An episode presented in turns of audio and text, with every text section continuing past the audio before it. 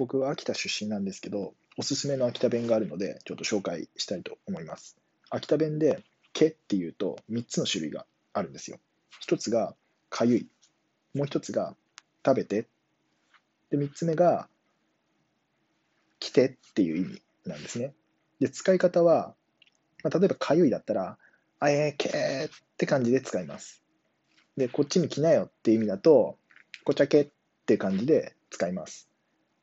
で、あと、食べな、いっぱい食べなとかっていう時なんかは、いっぱいけみたいな感じで使うんですよ。で、この一つのけっていうだけで3つの使い方があるので、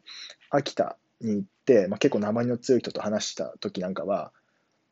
結構その使い分けが難しいと思うんですよね。なので、まあ、東北大体、まあ、似たような鉛だと思うので、もし、なんか、ケケケケ言ってんなと思ったら、ちょっとこの話を思い出してもらえればいいかなと思います。